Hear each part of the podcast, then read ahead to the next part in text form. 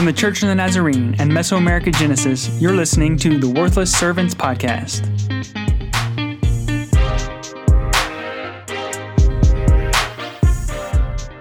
Hello, and welcome back to the Worthless Servants Podcast. We are eager to talk with you again.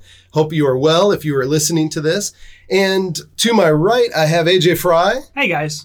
Then across from us, Emily Armstrong, Hey everyone. Natalie Franco, Hello. And to my left, Chelsea Fry. Fun facts with Chelsea. Fun fact four babies are born every second. Oh. Mm. Wow, that has increased. That is What? English. Last time I heard, knew this la- yes, I did. Last time I heard that statistic, it was a baby was born every second. What? Oh. Wow. So if you World do the math, that means there are approximately 250 births each minute, 15,000 each hour, 360,000 each day. In a full year, there are 131.4 million babies. Wow. That is There- ridiculous. There's actually a website that used Yeah. to have a counter going that you could see how fast people were being born, babies Yeah. were being born. I'm sure it still exists, but now it's probably like flying. yeah. Because I thought it was like one a second too. So four a second. World population has exploded. But if you think about that, in a year, what was it? A billion? No? A million? 131.4 million. Something million in a year? Something good. and then Thank you, AG. and then in at least 15 years that that million is going to be added to the number of people that are having babies yeah, or at least half of that yeah. more babies are born than people that die. Yeah. Yep, for sure. Definitely. That's why we're growing as a global population. math Yes. just blows my mind From a spiritual standpoint, that's a lot of people that probably don't know the Lord. Mm, And I don't mean to over spiritualize anything. you would I would, yeah. but when we talk about kind of stats like that in our cross cultural orientation, or in the United States, it's known as Explore now. Yeah, that's kind of important. There's a lot of people constantly. Our work will never be done. Let's put it that way. Yeah. In fact, I know it's over 3 billion people that have no contact with the gospel. Did you learn that on a podcast? I might have. awesome. Well, we are going to continue our previous episode, and that was based on an article that's called The 14 Point Checkup for Mistakes That Will Hurt Your Leadership. Kind of an interesting topic. The author is Dan Reiland. You can find this article at transformtheglobe.com, danreiland.com, and many other places. But we already addressed the first seven. We're going to continue with those and talk about 8 through 14. Remember, these are things that will hurt your leadership if they're done over time. This is kind of a, a physical, a checkup that we could say, all right, in our leadership, are we being effective? Let's dive in. Well, and I think it's important to remember that it is that context. And Chelsea reminded us of that last time that when you're doing a checkup, he's got 14 things, but that doesn't mean all 14 are something that needs to change. It might be that even as you look through these, you're like, I'm doing that pretty good, you know, like, and so it's, it's not like, hey, let's just tweak everything we did and we're terrible leaders. And, um, you know, it's the things that you rate and you're like, oh, that is something that really sticks out to me. Those would be the things that we would say intentionally spend some time working on this. That's good. So again, let's highlight a few of these. We don't have to go through every one, but what would you like to to bring attention to from 8 to, to 14? one of the ones that got um, my attention very easily because I've seen it in my own leadership is just the no longer learning. When you are a leader and you're no longer learning and you just think you've reached the top of everything that you need to know. And um, I think there's a lot of people, especially in ministry and pastoring, um, that just think, well, I've gone to seminary or I have a degree or I've finished the Bible college or whatever it is. And there's no formal learning that's taking place anymore. Um, sometimes it comes through formal learning, but sometimes it comes through just being intentional about the books that you're reading um, or the articles that you're reading or like this podcast of constantly adding to your knowledge Fun so facts. that you. Fun facts. Like Chelsea's so much better leader because she knows fun facts. We're so we're better leaders because we know all this stuff. but to me, I think that's it's really important. And as I've even seen in my own realms of leadership being able to grow, I've been thirsty for that knowledge. Like hmm. when I start getting into areas of urban ministry, we've only been doing that for six years. And I just remember thinking, I need education. And now it's like I can't get enough because there's so much that as I step into bigger areas of it's like, oh, but I need to understand this, and oh, but I need to understand this. And I think that a good leader is constantly looking to see the resources that they can put in themselves.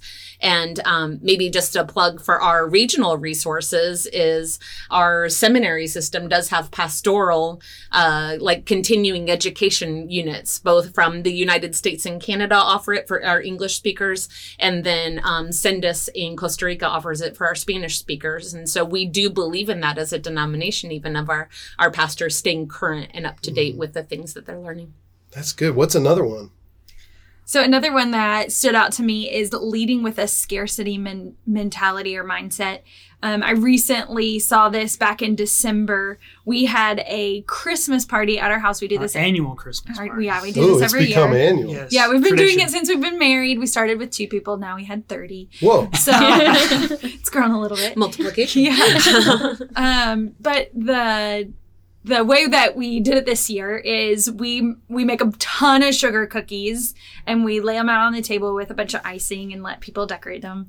And what's cool about doing that here is um, sugar cookie decorating is actually not really a thing in Dominican culture. And At so all. the first year we did it, it was pretty funny because I laid out the cookies and put the icing on the table, which it was just the spread icing, not royal icing. And they kind of just looked at it like, what am I supposed to do with this? and so the next year we had like taught, I had to like show them how to ice a cookie. The next year they we made royal icing, but not like with the decorative bags. And so they they were like, I don't know how to do this, but the only thing that they could process was that they turned it into a speed competition Whoa. Of like how fast you could put icing on your cookie, I guess. I don't know. With sprinkles. and so like we went through the cookies super fast, obviously. You have teenagers with speed cookies. Um, so this last year, our third year here in the DR doing this, we kind of um, put limits on it. So the we we told everybody you can have four cookies. We did the math, and we had already like put the icing in like the decorative squeeze bags and and laid it all out more more efficiently. I was thinking this will slow them down a little bit, and we kind of explained you want to make it pretty, but like. And the way we have it set up, there's games and there's hot chocolate. So it's not like you all have to decorate your cookies right then but that was the mentality was that we were going to run out of cookies or we were going to run out of icing and so they mobbed the table and we were done cook- decorating cookies in less than 10 minutes Right. Really? and we're talking 30 people decorating mm. four cookies each so if you i mean that should have taken A long time. 30 to 45 minutes at least. But when they had this mentality that something was going to run out, they had to do it as fast as possible. So the cookies weren't pretty, and um, not to bash any of Dominicans Some listening. of them are listening and are very They were beautiful, Yeah. Esteban. Um, no, uh, but it it was just interesting, like the the mentality that that brought to the party, and even that aspect of the party of of like letting them know that there was enough. Um, I think next year we will try to like explain the point of this is to to take your time. There is plenty for everyone. In fact, it was such this mentality of like, there's not enough. We had done the math so that there would be leftovers, but there were no leftovers because once they realized that everybody had done their four, they realized there were extra cookies on the table and they went back and grabbed them all um, because they wanted more. And so when we lead with this scarcity mentality, we're like, it's almost detrimental to outside people looking into our leadership because we're grabbing resources as fast as we can, which makes us look stingy and Hmm. um, maybe we're not seeing the outside people that I got one cookie this year and I was supposed to get four. Actually, I was supposed to have more because there should have been leftovers. Right. But so they didn't even notice that I didn't get my cookies. Um, because they were so busy trying to take care of themselves. You shared this to tell us you didn't get any cookies. Yes. Yes. Basically, I'm telling you the story so that all of you will mail me your cookies. yes, mail cookies too. No. Also, I need better icing recipes. So let me know. So obviously, excellent story that causes us to think about leadership. I mean, think about the difference between hoarding or consuming versus being generous. Uh, I know as we were talking before this episode, both AJ and Emily, you kind of thought about this as well. Scarcity. Like, have you seen this in the church at all? Yeah, I think along a similar line is operating in survival mode. I think those two could kind of go hand in hand. And I understand that sometimes like you have to operate in survival mode because you are trying to survive, um, maybe as a community or as a as a startup church. Um, but I think staying in that mentality is a, is a quick way to stunt the growth. Um, there's also this idea that I've seen that the church needs more things. It needs to be like the building needs to be bigger. It needs to have more lights or more chairs or more whatever it is. Um, kind of like you mentioned, like this hoarding mentality. And I don't think that's helpful for the kingdom of God either or the community that we're serving because again once we start hoarding things or saying we need a three-story building in this tiny impoverished town you know what is that going to say about the church? That they're that they're rich and they only think about themselves um, and not so much the community. So i think there's a huge downside to to that mentality as well. Yeah, I think you have to maintain balance. I'm thinking about a um, article I've recently seen um, about a church that we have in Costa Rica in Boas, and they saw a very open uh, uh, harvest field for ministry to children in their community, and they invested a lot of time and money and space um, into creating like a play place for children uh, to come from their community. And even when I read it, I thought you know that that seems it probably was a very large investment of money you know and sometimes you would think oh well why did they even think that in the first place? But it's because their leadership said we see a need. We know how we can meet a need and we need to lead towards that. And um, god provided the resources and god provided the people that are now a part of the um, child care community you know of their church. And um, so it's not being like oh well that idea is too big you know, there's never and that idea is too big uh, when you're leading with a, a mindset that is not a scarcity mentality. Some people from the USA or Canada that might be listening to this would say, "Oh, that seems pretty normal." I mean, a play place or a playground Yeah. or whatever. But for our region, yeah. that's a huge investment and Right. pretty radical, actually. Mm-hmm. So, what about this one? It's it seems a little confusing. The author Dan Reiland says, "Dreaming big but executing small." What does that mean? What did you understand? Well, for me, it talks a lot to my life because um, as a youth leader, I have big dreams for the youth, um, for example. And sometimes we dream, we dream so big, but then we don't, we don't do anything. Like Yeah. it, doesn't happen anything. So uh, I feel like uh, a part of this it is because we have fear of failure, um, and there is a saying. Uh, the higher you climb, the more painful the fall will be. So I think that's why um, we are afraid to, of falling from a very high level, and we think it is less painful if the fall are simple stumbles.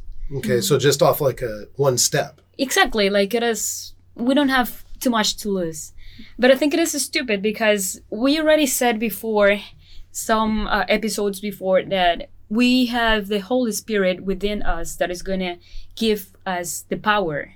So, um, and also he says in his word uh, in Isaiah 41 Do not fear because I am with you. Do not be distressed because I'm your God.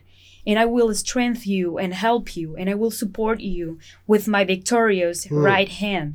And also, this one is just is just too for me. Joshua 1 9. I have already ordered it. It, it is an order. Be strong and brave. It is like hmm. you naughty little piece of human. be strong and be brave. Do not be afraid or discouraged because the Lord your God will accompany you wherever you go. So it's like, why are you afraid? if I'm going to be with you? Yes. What do you have to lose? Your insecurities try to maybe alter you, and you know you've been made for more, for more hmm. than this. So don't be afraid to move. Don't be afraid to walk because I'm gonna be with you. I order you to be strong and to be brave. Hmm. So I think it is a lesson for me. This one really hits me because I have such big dreams. We talk about it over lunch, Emily and I. We we talk with all all, all of you at different points. Oh, these are the dreams for our region, and these are these are different things. But I play it safe a lot. Hmm. You know, I really do, and I blame it on well. I'm not the decision maker anyway. I mean, I have a regional director, and you know, and I can't really influence all the change that I want. And there's a, there are a lot of excuses to not step out in faith, to mm-hmm. not think big, you know, or or to act big. I mean, that's why that's why it hits me. Dream big. Oh, I'm good. I'm good at that. Mm-hmm. I feel great. Hmm. Execute small. Ugh. You know, that's what I do sometimes. When I think in the position of, I can think of some leadership um, situations that I've been in, that I've been the person on the receiving end of the executing small. And I think we all can think about leaders that like are really good about uh, throwing out the huge vision and inspiring and being like, this is what we're going to do in the next five years or 10 years. But then it's like, what are you doing to get there? You know, like, uh, are, uh, mm-hmm. you're not doing anything to get there. So it, you just become all about talk. And then people stop believing you because you're not doing anything. And it just creates a hmm. spiral of like, so you can dream big, but if you've not created anything to put in place, like reaching those dreams, then it's, it just becomes talk. Mm-hmm. And mm-hmm. those types of leaders lose a lot of respect very, very quickly. Yeah. Hmm. That makes me. We were recently just looking into goal planning for for us and for our ministry and even just for our family. AJ does not like it. Um, so, goal, goal yeah, so like that's a caveat.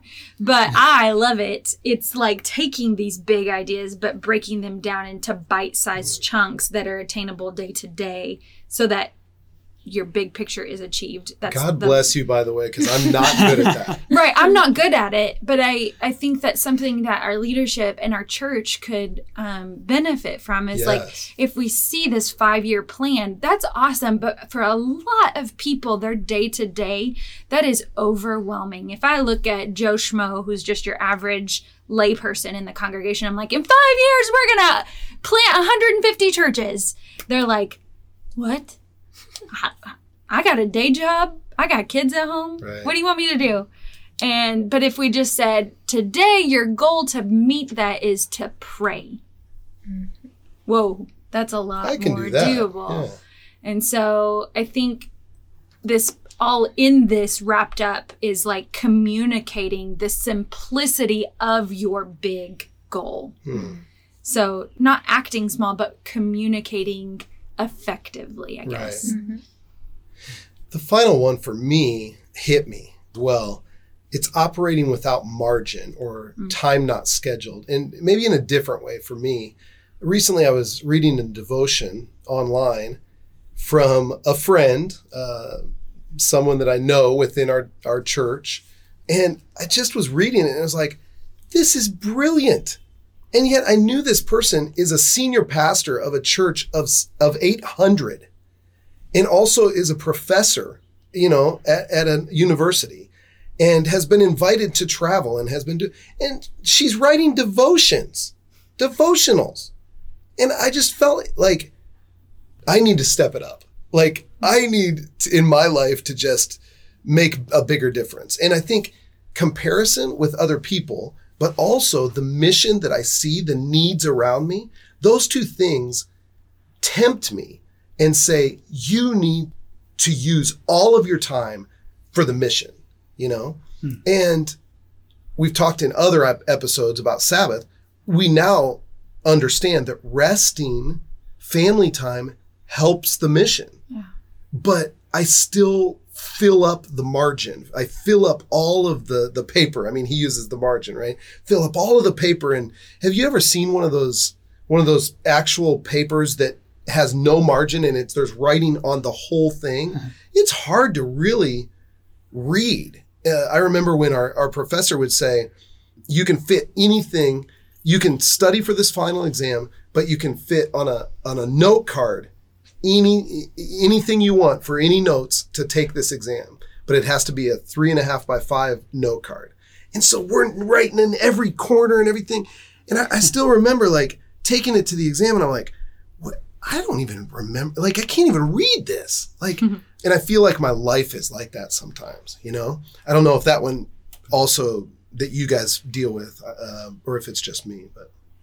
I think anybody in leadership will chronically deal with that.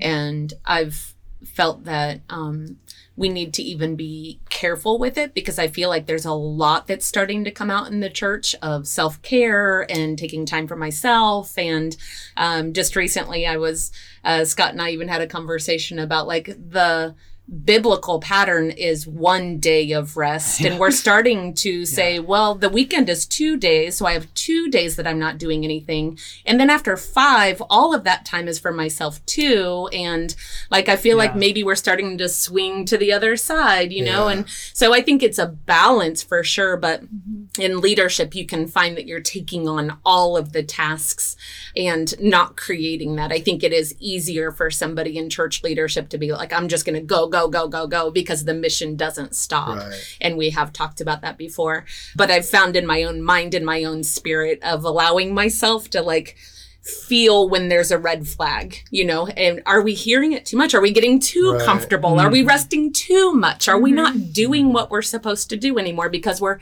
taking care of ourselves so mm-hmm. much? So I just think it's it's an interesting balance to to consider and to think about. And I don't have any any resources or anything, but I, I do find myself thinking about it a lot nowadays. Even the word you used was balance, finding that balance.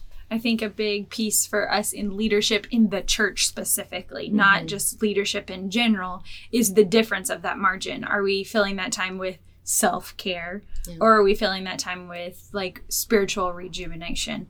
Because Yeah. to me that's that's what sets us apart, right? Like the the Israelites when they talked about Sabbath or even like times of like the festivals and stuff where they would still rest is like they were people of God and they mm-hmm. would take that time to worship.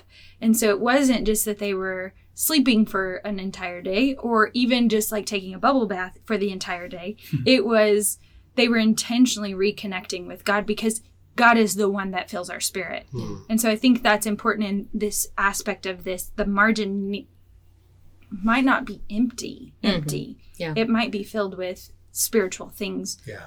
that are connecting you to God. That's good. That's good. That is good. Wow. So these are really good. I'm going to read these last seven. Remember the uh, article from Dan Reiland. The title is 14 Point Checkup for Mistakes That Will Hurt Your Leadership. And we kind of divided it in two episodes. So the last seven are these under prioritizing the development of leaders. Again, we didn't talk about all of these, but these are super important. Dreaming big, but executing small. Leading with a scarcity mindset. Winging it instead of being thoroughly prepared. oh man. Judgmental, resentful, or holding grudges. Ugh. No longer learning. Emily let us off with that one. And operating without margin. These are things that probably you're not terrible at all of these, I hope. Um, but there may be one or two. In fact, that's what the author says. And we would say, think about maybe one or two that in this next month you would say, "Eh, let's focus on that. This could dilute the effectiveness of my entire leadership if one or two of these really take hold, you know?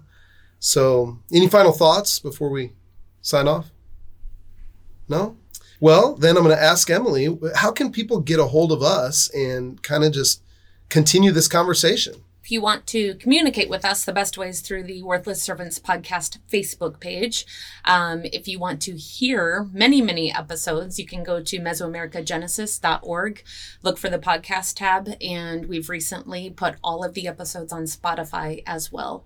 So if you would like to dig back into the archives of almost two years of doing this now, um, you can find everything in those places. I think this is episode 76. Wow. It's We're going to have to start planning this, the centennial. Yeah, yeah, that will be in several oh, months. Oh no, we're gonna need like coffee mugs or something. Yes, right. that's true. yeah. Tell, tell us what you'd like us to get for that. Now it's going to be, you know, warning. It's going to be about you know eight months from now, but still, uh, let us know what you think. So uh, we are the Worthless Servants. I'm Scott Armstrong. I'm AJ Fry. I'm Emily Armstrong. I'm Natalie Franco. And I'm Chelsea Fry. And we will talk with you next time.